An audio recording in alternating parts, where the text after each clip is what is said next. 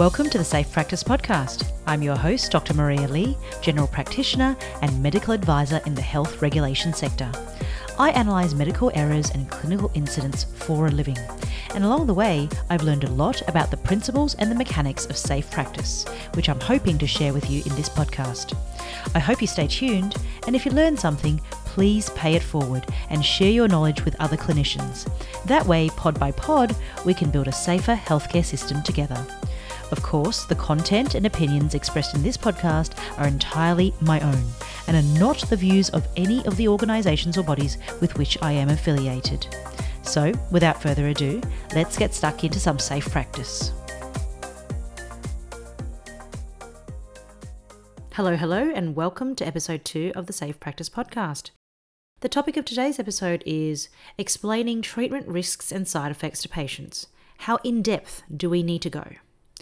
And the genesis of this episode was that I was recently presenting about safe practice to a group of clinicians, and one of them asked, Look, given that it's not possible to explain every rare side effect of every treatment to every patient, how far into the minutiae are we obliged to go?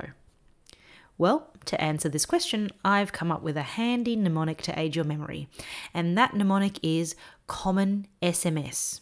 The common stands for common side effects. So, in other words, it'd be wise to discuss common side effects or common risks of a treatment, such as nausea when we're starting SSRIs or constipation when we're starting ondansetron. The first S in common SMS stands for severe impact. In other words, it'd be good to discuss side effects with severe impact, even if those side effects are rare. And this is the reason that most uh, surgeons or gastroenterologists will discuss the risk of a bowel perforation for a person that they're performing colonoscopy on, even though bowel perforation is a rare risk of colonoscopy. The M in common SMS stands for most people.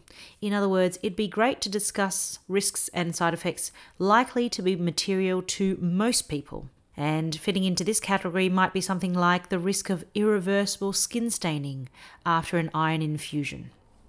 And the last S in common SMS stands for specific patient. In other words, it'd be wise to discuss risks and side effects likely to be material to this specific patient sitting in front of you right now. For example, a patient with a history of IBS may consider metformin associated diarrhea to be a distressing side effect, whereas someone without IBS may not.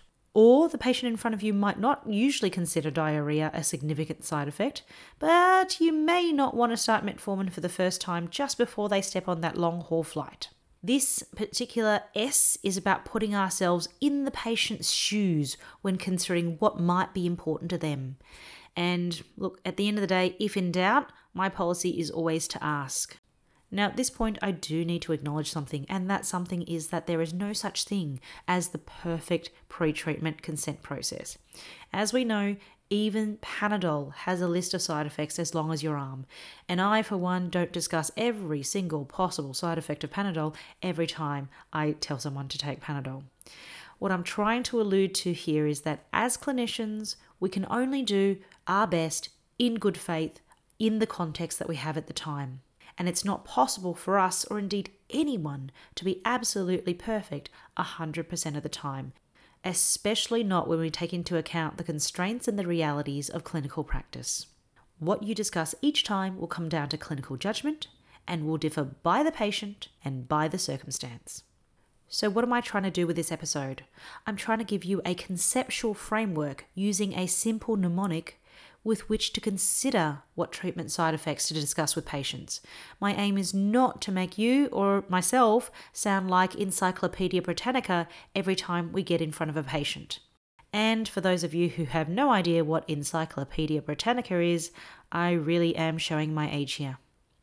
As always, this is general information and please consult your MDO for specific circumstances. And this is the part of the episode where I ask you for a favour. If you found this information helpful, please consider sharing it with a colleague because the more these little tips and tricks of safe practice get widely disseminated, the better it is for all of us, both as practitioners of healthcare and as consumers of healthcare. And that's it from me today. I'm Dr. Maria Lee, and until next time, stay safe.